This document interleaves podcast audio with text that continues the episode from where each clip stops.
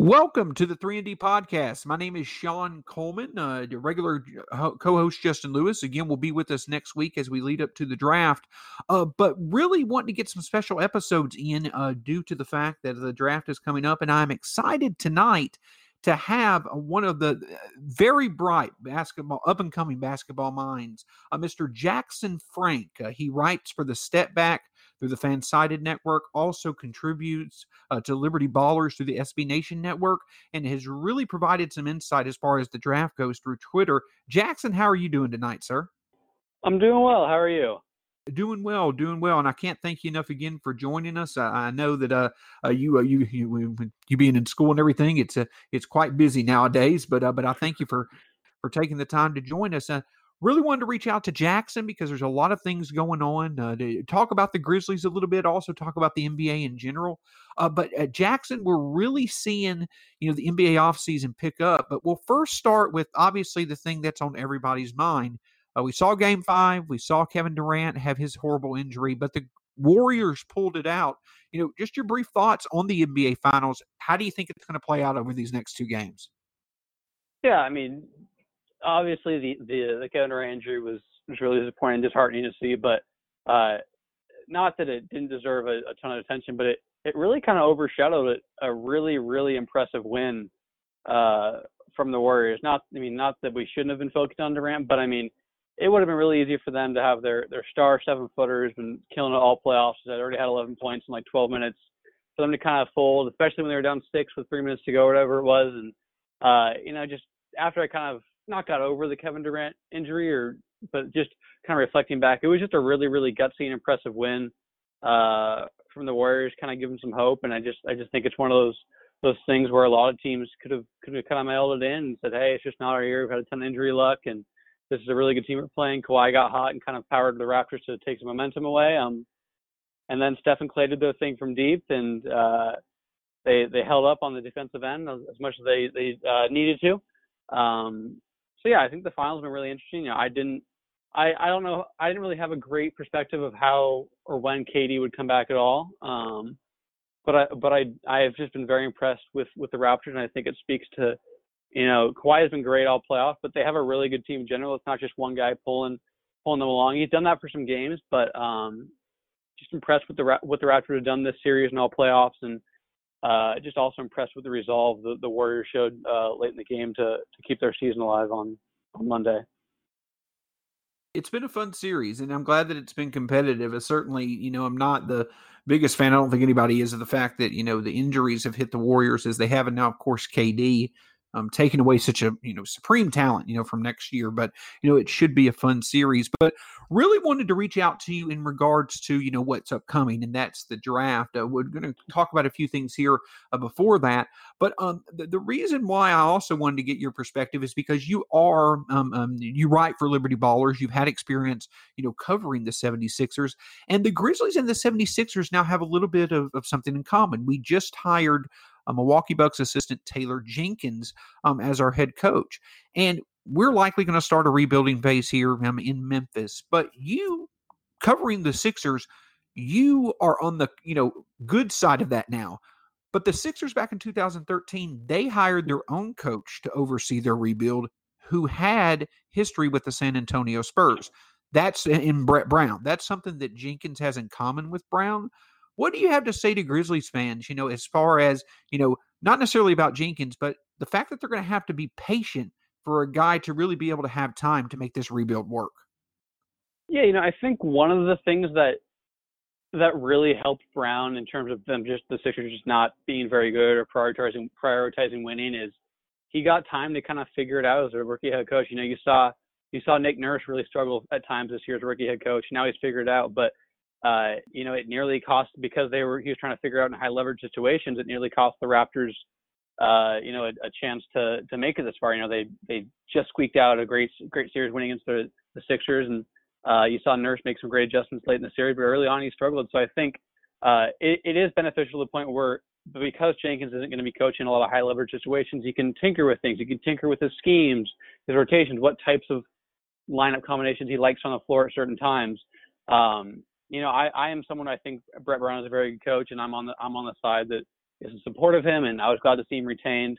Um, but I do think it's just beneficial, you know, to to have a, an inexperienced head coach let be able to learn through those 28, 30, 34 win seasons, just like those rookies or, or those second year guys, those third year guys, um, can kind of grow with him, you know, because I think, I think a lot of times you think about players uh, needing time to adjust, but same time, coach, like it's just a different, just a different type of beast when you're, when you, are the head coach, you're not just the one advising in an, an assistant role or things like that. So, um, you know, the goal is ideally that, that Memphis is patient with him and he, he makes some serious strides year after year, game after game, month after month. And, uh, you know, three years from now when, when Jaren Jackson and Ja Morant are kind of hitting their stride as potential all-stars or superstars, uh, Jenkins is kind of along for the ride too and is able to, to really be the type of coach they need, uh, ideally in the playoffs again.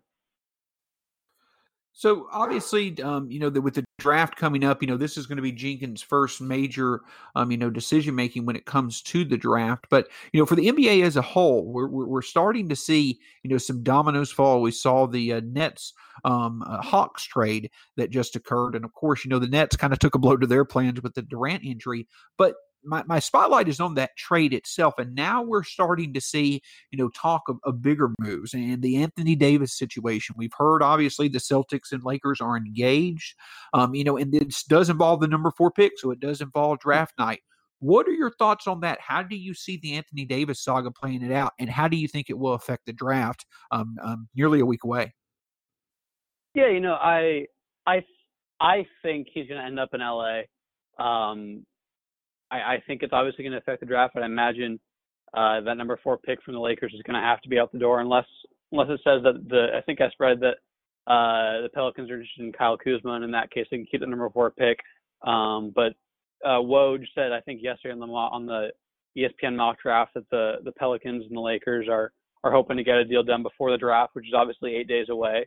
Um, just so this kind of uncertainty isn't hanging over both franchises. Um, not not that I really think it affects the Pelicans as much. You know, their their pick is easy. You take Zion, and uh, then you figure it out from there with the rest of their draft picks. But um, yeah, I, I think my gut tells me the Lakers. But again, I if you would have asked me the same thing about Kawhi last summer and Paul George two years ago, I would have said the same. Uh, so it's just tough. My my hope is that just just that they they they give their best offer and they kind of pony up and and you know it's just this would be the third time that you know we've heard okay like he's he X player X wants to go to the Lakers and if he doesn't go to the Lakers he'll do it in free agency now you know it doesn't seem likely that Kawhi is going to go there in free agency. Woj said yesterday that uh, the Lakers aren't a major player for the top tier free agents. Um, so I really just like to see that the Lakers send their best offer to the to the Pelicans, get this deal done. Um, I'm not someone who's super high on Anthony Davis. I think he's very good, obviously a superstar in this league, but uh, I do want to see him playing engaged, high level basketball again. And I think it'd be really fun to kind of see him and LeBron team up. Uh, so in terms of just that, I, I I'm kind of looking forward to the saga being over ideally, and I my gut tells me it'll be over, but by the time the draft starts in in eight days. And you bring up a very good point about the history of this type of thing. We've seen it over the past three years with Paul George in Indiana, with Kawhi and San Antonio. These these players who are coming up on the last year of their first major deal, you know, coming off their rookie deal. You know, they're they're now established in their careers.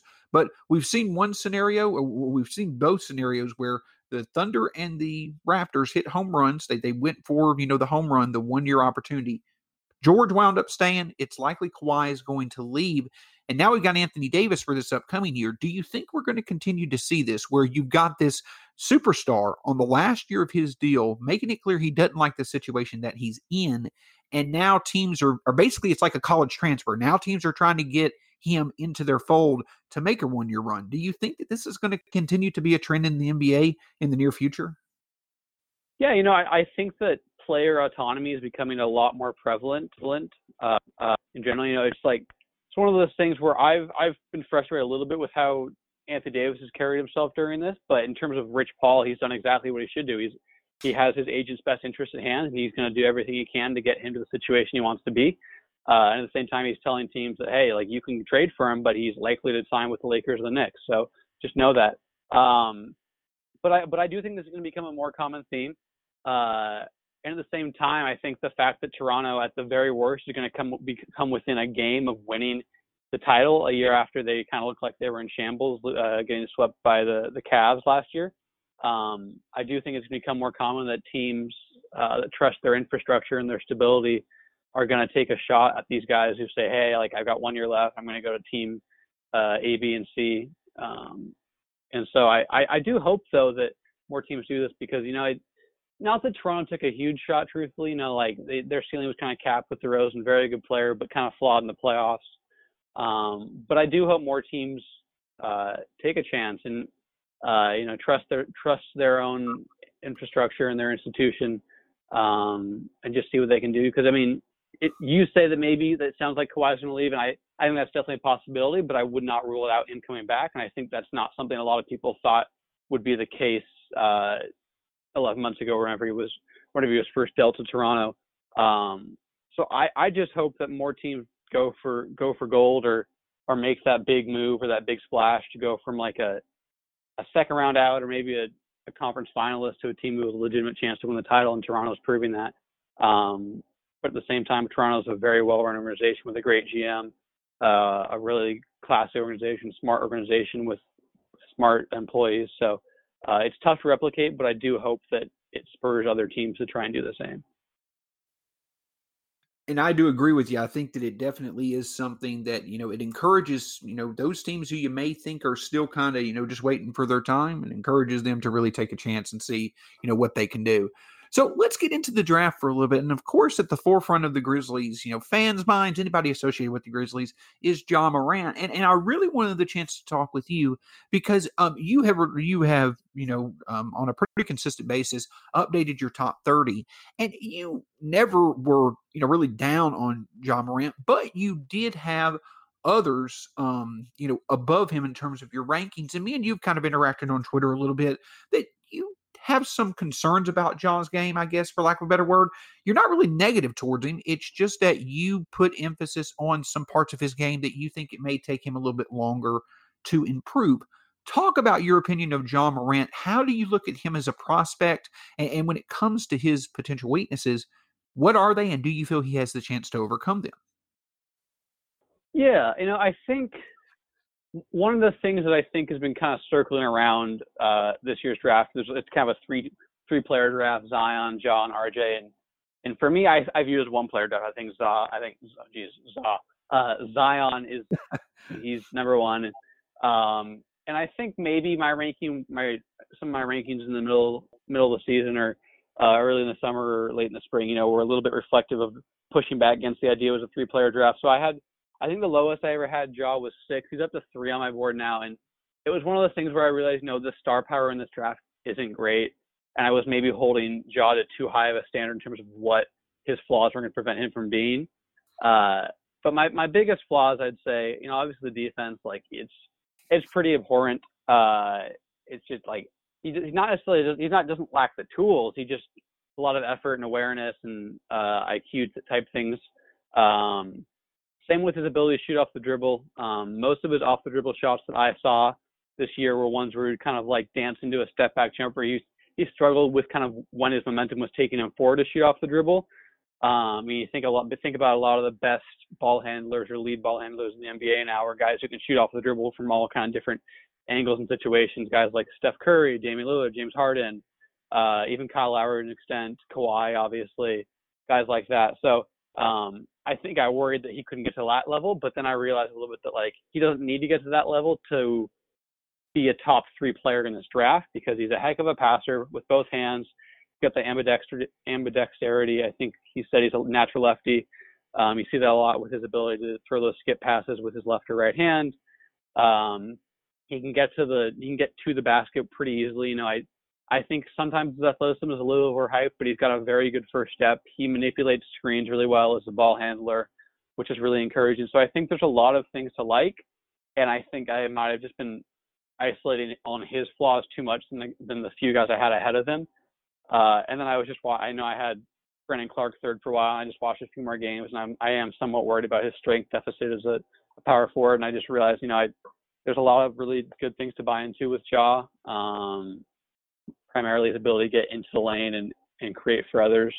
worried about the decision making a little bit, but I do think that's something that can be kind of reined in. He did have a lot of freedom at Murray State this year to kind of do whatever he needed to do. So um, I wouldn't say I'm his biggest fan, but I would say I've kind of come back towards the middle uh, from where I was maybe a month ago. You know, uh, it seems like the consensus is there, and, and I get your your points. I, they're very um, intuitive points that you bring up. That there are those types of things, those little nuances of the game where they're going to be important at the NBA level, and Ja probably needs to improve on them. I completely get where you're coming from on that a lot of people look at the Grizzlies' second pick, and, and the reason why they think that Ja is important is because he is a guard. Um, I think he's important because of his passing ability and his ability to distribute the ball to uplift an offense as a whole. But other people have have really pinpointed uh, the really good potential that's there between Ja and Jaren Jackson Jr. when it comes to the pick and roll game. Do you think if Ja is the pick that that has the chance to be one of the best pick and roll combinations in the league? And why is that so important going forward in today's NBA for the Grizzlies? Well, I, I think more than just specifically pick and roll, I think the pick and pop is really going to be what works for them. You know, uh, Jaren's shown the ability to shoot from deep, and you know you see a lot of times a, a traditional big who can set really good screens and roll the rim sometimes clogs the paint or cuts off driving lanes for for dynamic downhill guys. Um, so the fact that Jaren's probably a little more polished as a pick and pop guy than a pick and roll actually suits Ja better, I think, because Ja likes to get to the rim so much and and draw fouls or try and finish over or around guys. Uh, I really think the the the fact that Jaren can kind of slip those screens or or pop and then flare out um, and kind of take his defender with him or force a switch, whatever, um, is really beneficial to Ja. You know, I think, yeah, obviously, I I know that I know that uh, Jonas Valanciunas is kind of there. There's some rumors that he might decline his player option.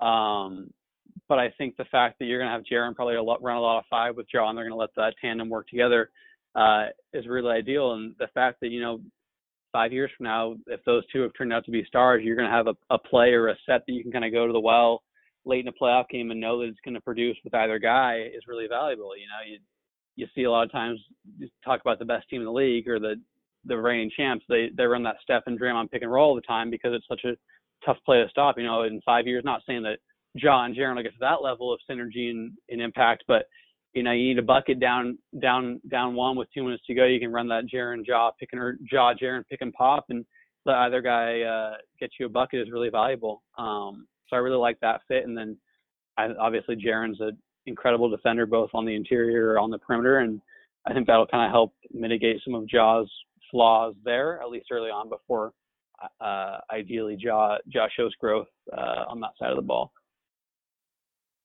Expanding the look behind beyond just Ja, you know, your top six are Zion, Jarrett Culver, Ja Morant, Brandon Clarke, Grant Williams, and RJ Barrett. You know, it's been said that the Grizzlies are, con- you know, the one player they're considering with Ja at number two is RJ. You have him in six, and want to kind of talk about him and Jarrett Culver. You know, maybe not necessarily this. You know, they're obviously not the same type of player, but I think the argument certainly can be there that Jarrett Culver is is a more complete player. It seems like that's at least the case in your rankings. When you look at the Cul- um, Culver and RJ, comparing them as prospects, not necessarily similarity wise, but what are few reasons why you prefer Culver going forward versus RJ.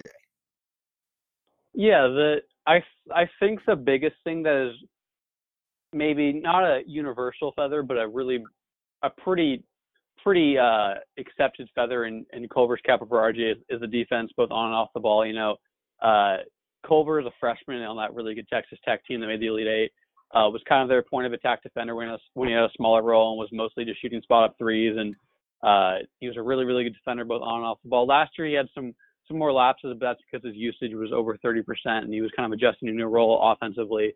Um, but he's he's really good in terms of kind of being physical. He anticipates uh, beating guys to their spots. He's he's kind of baits guys into making questionable decisions off the ball so he can get blocks or steals. He sees the floor well defensively.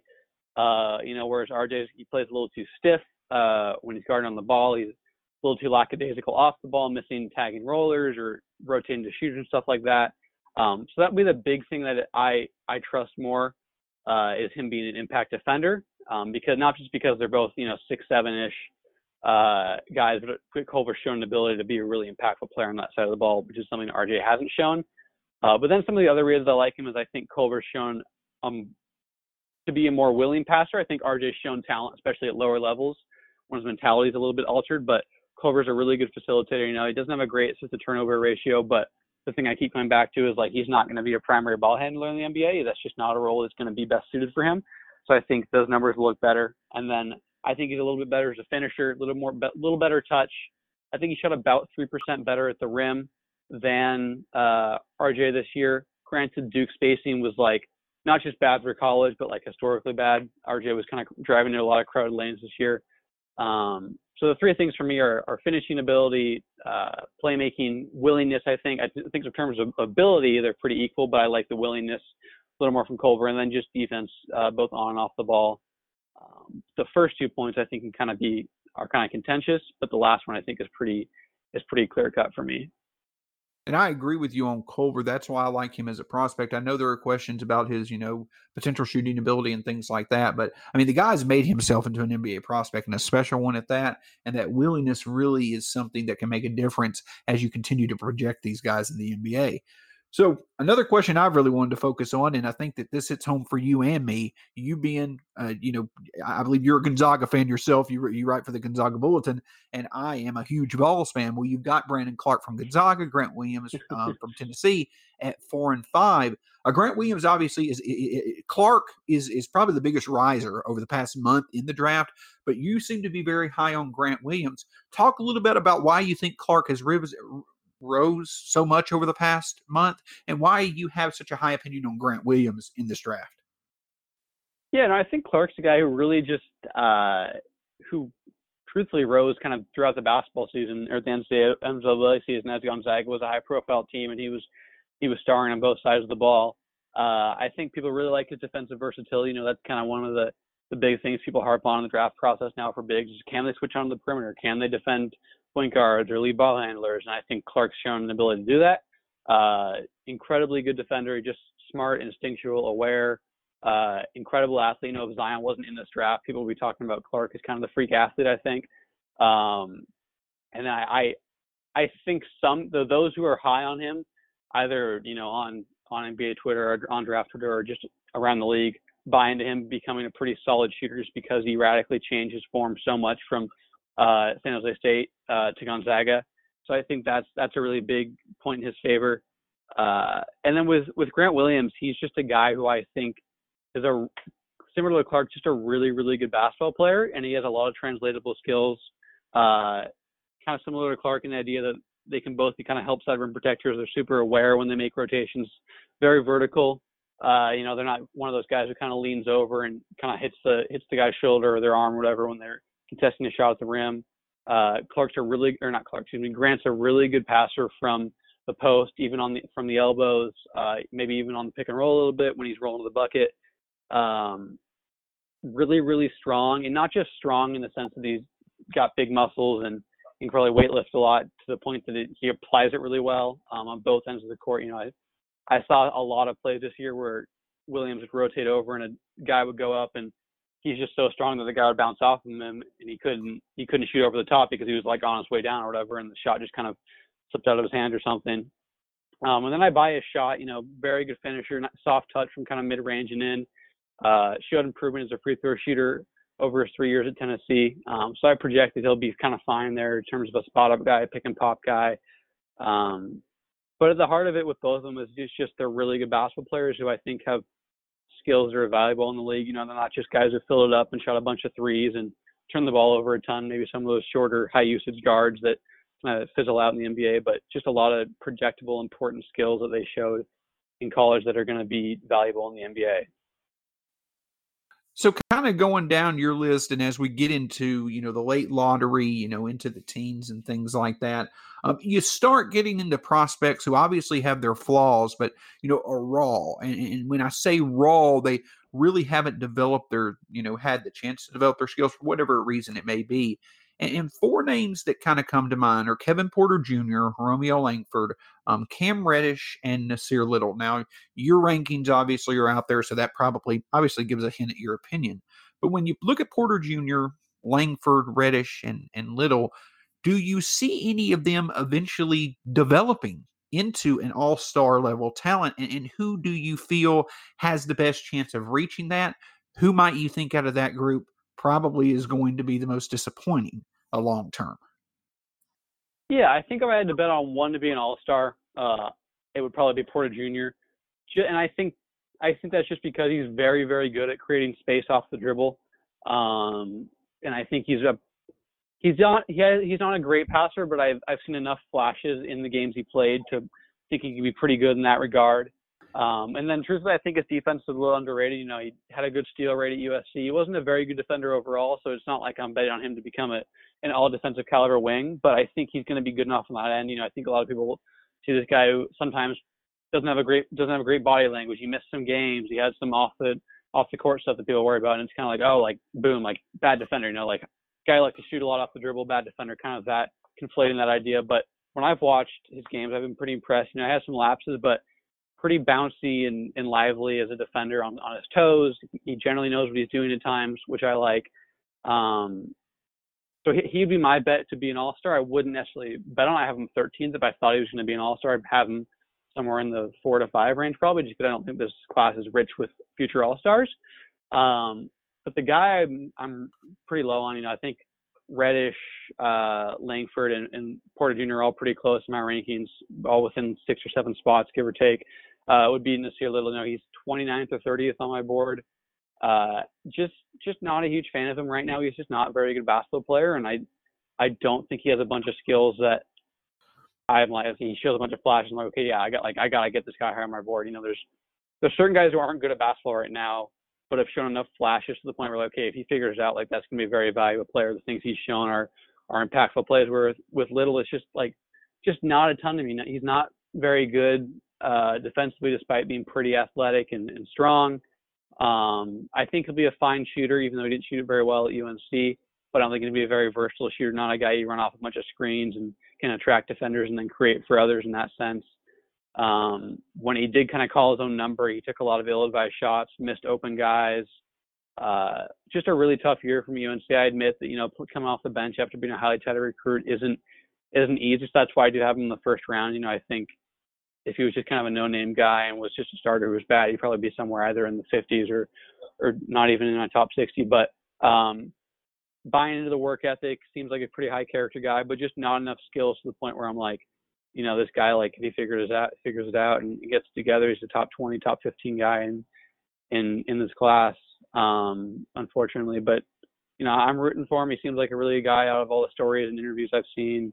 Uh, high character, great work ethic, but uh, you know, even some of the good games that I watched this year, a lot of it was him scoring in transition or in the open floor, not really a very viable offensive guy in the half court, which is generally where the NBA is is played. You know, it's great to be a great transition player, but you got to be able to do something in the half court beyond just shoot spot up threes if you're if you're worthy of like a top 13, 14 pick again here with Jackson Frank. Um, uh, we're we're um, going to have just a few more questions about the draft, and then uh, a potential uh, a, a, question about you know potential movement as well.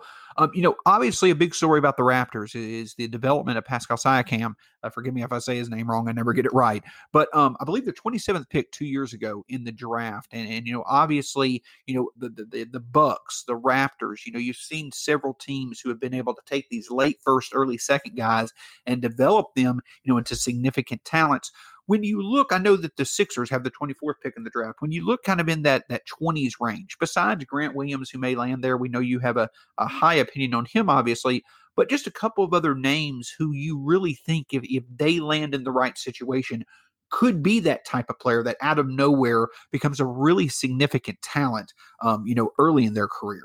Who has that potential in that range? Yeah, it's tough just because Siakam is a really unique case in terms of his rapid skill development and kind of coming from a small school. He, he came from uh, Cameroon and uh, was pretty well unknown. Obviously, his his story is, is well documented now after his last couple of years, especially this year. But um, you know, if I had to say someone that I think could figure it out uh, really quickly and become a really good player, um, not necessarily to the degree of Siakam or anything, but uh, two guys that stand, stand out, or one guy I think that stand out is kind of that 20 range would be Nic Claxton from from Georgia. Not that I think he's going to be a top 30, top 35 player by his uh, second second year or third year in the league, um, like Siakam is, but uh, you know he can handle the ball pretty well. He moves really fluidly for a big. Um, I I question a little bit how much he can do as a big man. Like he's got some fun uh, perimeter skills, but um, if you, I mean, one of those guys, if you squint hard enough, you can see some of the outlines of Siakam, a, a power forward slash center who can handle the ball, attack from the perimeter a little bit, defend multiple positions. Um, I don't think Claxton's ever going to be a very good shooter. He's got some technical issues, and his free throw for, numbers aren't great.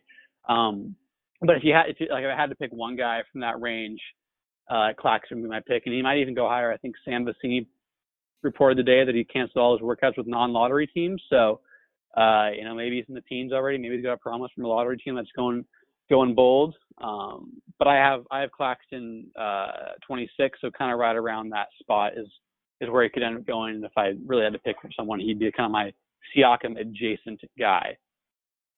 And in terms of, um, are there any guards or wings who you really could see, you know, in that late first round, early second round that could blossom? Is is there is there a guy in there that, in terms of you know, a guard or a wing that really catches your eye that, that you really will follow closely, um, no matter where he goes? I, I uh, the guy that comes to mind that I think has some really nice upside and kind of that that range would be a guy like Shamorie Ponds from St. John's. I'm not super high on him. I have him 31st, so I think I'm kind of middle of the road. I know some people have him uh, fringe top 10, fringe lottery. There's a there's a Shamorie hive out there on, on Twitter that every time I post my board uh, gives me flack jokingly, but um, he's a dynamic shooter off the dribble, especially for mid range. Has a good pull up game. Really, really shifty handle. Uh, can kind of get himself to where he wants. Very good passer. Uh, my questions kind of center around his athleticism and his ability to kind of create space separation. He's only about six feet, six one. Um, but you know, he's kind of one of those guys. If you're betting on someone to become a, a star ball handler in that late 20s, early 30s, he would be my pick. Um, just because he he was very impressive at St. John's this year. Three point numbers aren't great, but I think part of that inefficiency stems from the the significant burden he carried for St. John's this year. Um, but he he would be my bet if I had to pick pick someone to kind of maybe become an all star in that late 20s or early 30s range. You do cover the Sixers. Obviously, I believe the Sixers have 33, 34, 42, and 54 this year uh, when it comes to their second round picks, unless they may have moved one of them already. But that probably has led to you really focusing on the second round as well. I know you're probably still uh, developing your, your overall top 60, but just a couple of names in the second round that as, as, as Grizzlies fans and as a representative of the Grizzlies, um, fanhood, you know, we might look to buy a second this year, even though we don't have any. Just a couple of names that, you know, in general, you really feel could be diamonds in the rough, could be gems that we see coming out every year um, to, to have, you know, immediate impacts on whatever team they go to. Yeah, you know, I I like a lot of the second round guys. I, my second, like my 30, I so I, I have started making my tiers of my my top 60. Um, cuts up after 31 for me. Uh, which is right where I have Shamorie Ponds. So, um, but I like kind of that 32 to 60 range of guys. I think there's a lot of solid basketball players that can do things well at the NBA level if things break right. Um, and I, I especially like a lot of the guys who project to be solid backup guards, which is kind of a weird thing to draft for. Um, but I like a lot of backup point guards in this class, guys like Tremont Waters from LSU, Justin Robinson from Virginia Tech, uh, Cody Martin from uh, Nevada, um, are some of the guys I'm really a big fan of. And then a few of the older wings, um, Daquan Jeffries from Tulsa, um, Terance Mann from Florida State, uh, Terence Davis is probably a second round guy, I believe. Um, I have him 29th, but he he might be higher, might be lower, but uh, in terms of where he goes in the actual draft. And then an international guy like his his name is Yovel Zoosman. Uh, I want to say he's 20 or 21 uh, from Israel pretty lanky, long, but six seven can handle the ball, shoot off the dribble a little bit. Uh, very good passer for his size. Pretty quick in terms of straight line drive. Some questions about athleticism and frame, but uh, the second round guy who's fairly young. I think he's another guy who could be intriguing. He's 30, 33rd on my board. So um, quite a few guys that you know that they'll go maybe either undrafted or in that late second round that I'll look back on and or look look at and go, yeah, I think that's a good pick for for Team X or Team Y or whatever. And so again, wrapping up here with Jackson Frank, um, what, what, kind of the last question that we'll, we'll, we'll focus on is we we've talked about the draft and excellent analysis, by the way. I can definitely see why uh, so many hold your opinion in high regard. Um, I will say that, you know, here, you know, as Grizzlies fans, you know, a big thing for us is what potentially is going to happen with Mike Conley. My general question is this is that you cover the Sixers, you have a good idea of what's going on in the East. I feel like the East is likely where Mike Conley lands, uh, you know, from uh, amongst several different teams. Do you feel Conley is one of the, you know, more likely names to move on draft night?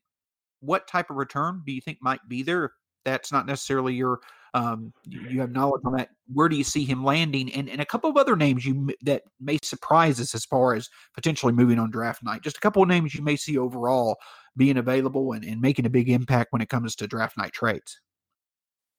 Yeah, I you know yesterday on that ESPN mock draft, uh, Adrian Wojnarowski, I think you mentioned uh, Boston, Indiana as Utah's potential suitors for Conley, and uh, you know the thing I think some people are forgetting, you know, obviously people probably haven't watched a lot of Memphis in the last couple of years, uh, so that maybe their first 15, 20 games of last year.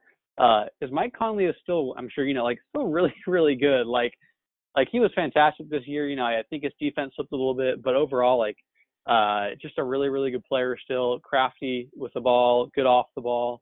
Uh, you know, that contract looms pretty large, but I think he only has two years left, and he hasn't shown a lot of signs of deterioration besides uh, that Achilles injury two summer, two years ago.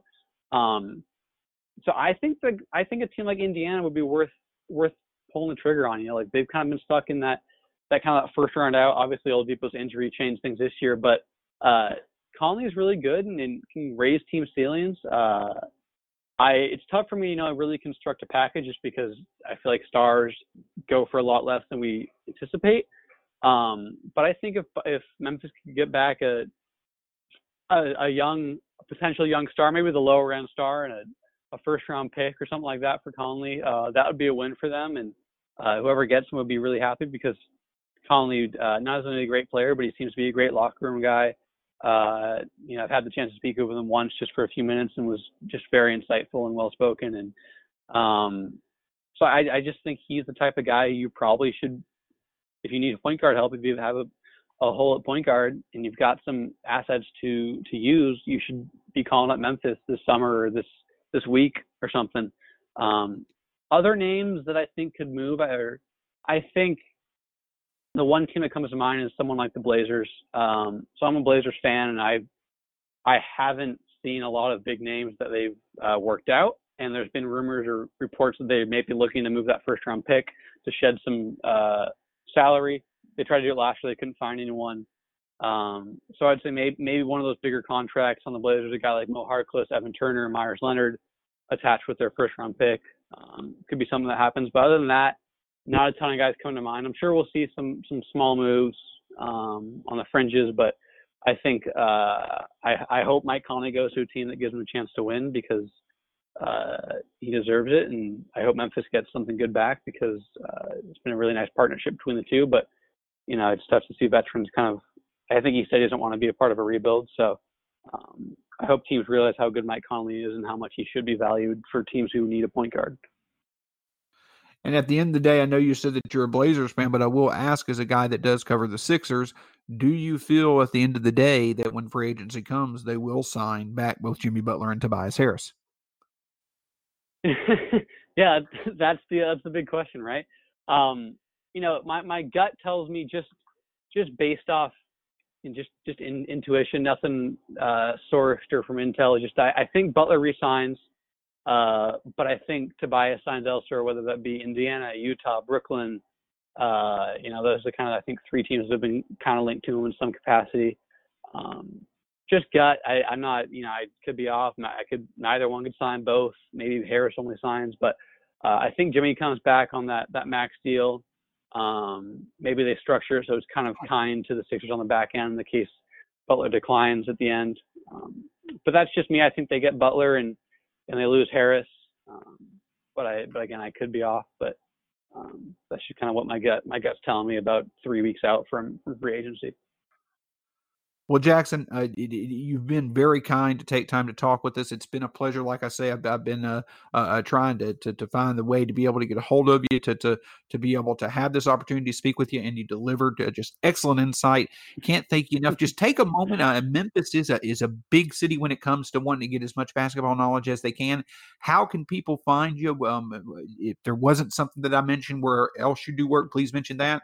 But just go ahead and let the folks who are listening know where they can find your work and, and obviously if you've got any other big projects going on.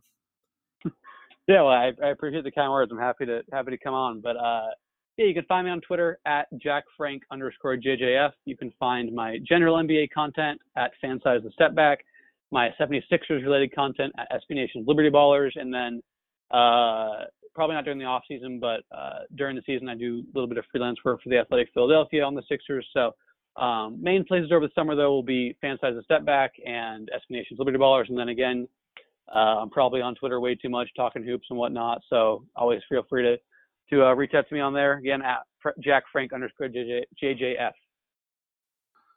Well, Jackson, if you don't mind just hanging on once we end here, just uh, wanted to uh, talk with you for a few more moments. But again, his name is Jackson Frank. Can't thank him enough for spending time with us tonight.